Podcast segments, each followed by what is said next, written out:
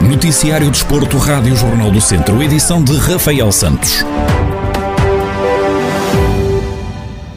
Está encerrado o mercado de transferências de verão. Nas últimas horas em que foi possível contratar jogadores, o Tondela anunciou mais dois reforços para esta época. O defesa central francês Modibo Sagnan chega do Real Sociedade da Espanha e o médio ofensivo italiano Simone Muratore chega da Atalanta de Itália. Os dois são reforços por empréstimo. Carlos Agostinho, comentador da Rádio Jornal do Centro, admite que vem acrescentar qualidade ao plantel do Tondela e salienta o currículo dos dois jogadores um currículo, dois jogadores internacionais, com qualidade, com toda a certeza, até por, por, pelo percurso que têm, e penso que, que vem acrescentar qualidade, naturalmente que sim. Também para comatar um deles, a saída do Iolan Tavares para o Belenense, que foi, foi um lugar, um espaço que ficou aberto, mas uh,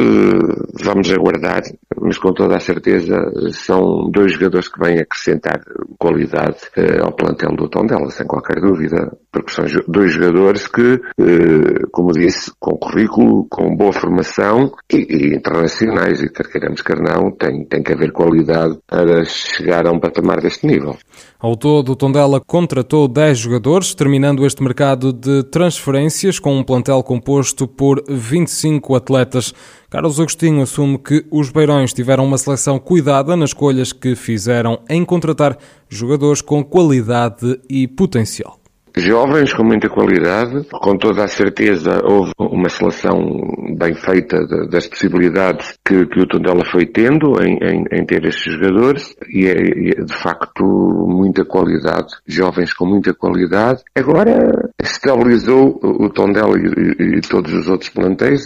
não há saídas nem entradas a partir de agora, até janeiro, e é hora de, de se organizarem, de, de ganharem rotinas e de facto chegou a hora de demonstrarem a qualidade eh, em campo.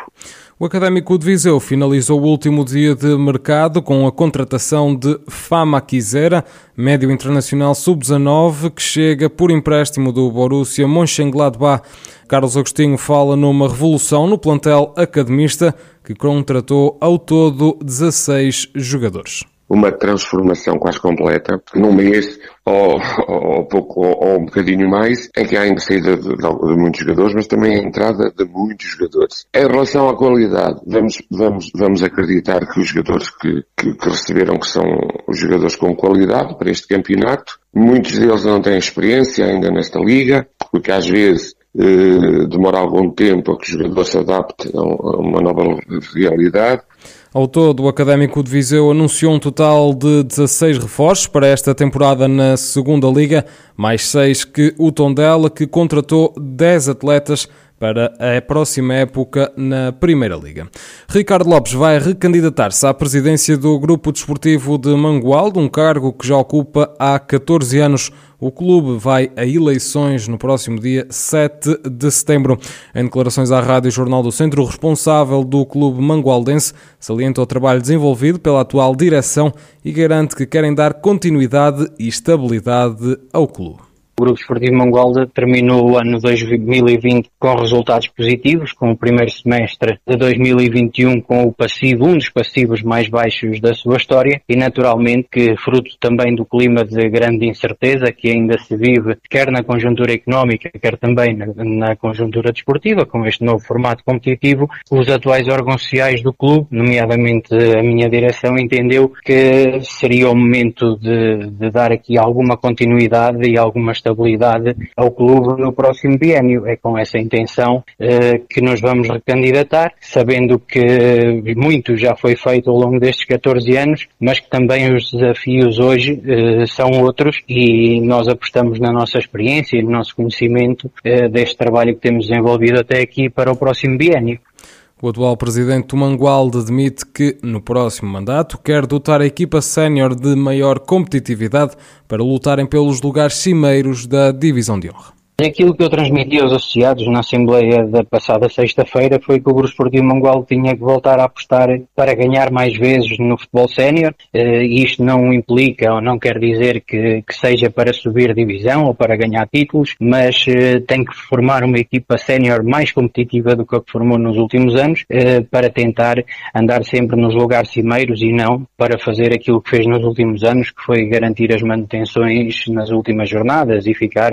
nos lugares lugares eh, do fundo da tabela classificativa. Esse é um objetivo, é dotar a equipa sénior de maior competitividade, eh, de um grupo mais forte e mais coeso. Ricardo Lopes, atual presidente do Grupo Desportivo de Mangual, vai recandidatar-se a um novo mandato na presidência do clube, que já lidera há 14 anos. As eleições acontecem no próximo dia 7 de setembro. Joaquim Silva, ciclista da TAF Hermes Indo Mortágua, terminou a jornada dupla de arranque do Grande Prémio Jornal de Notícias com a camisola amarela vestida. Depois do prólogo matinal, o corredor da equipa de Mortágua foi mais forte na primeira etapa em linha, disputada na tarde desta terça-feira entre Gondomar e Gaia, com um percurso de 85,8 km. Xavier Silva, diretor desportivo da equipa de Mortágua, fala numa bonita homenagem a Pedro Silva, líder da equipa que faleceu há poucas semanas. Tal como tinha dito na antevisão, esta prova era um objetivo claro da equipa ganhar uma etapa e no prova as coisas acabaram por, por correr bem dentro da normalidade, conseguimos colocar o Leangel na, na quinta posição, perdendo poucos segundos uh, e à tarde partimos ao ataque. E uma etapa curta,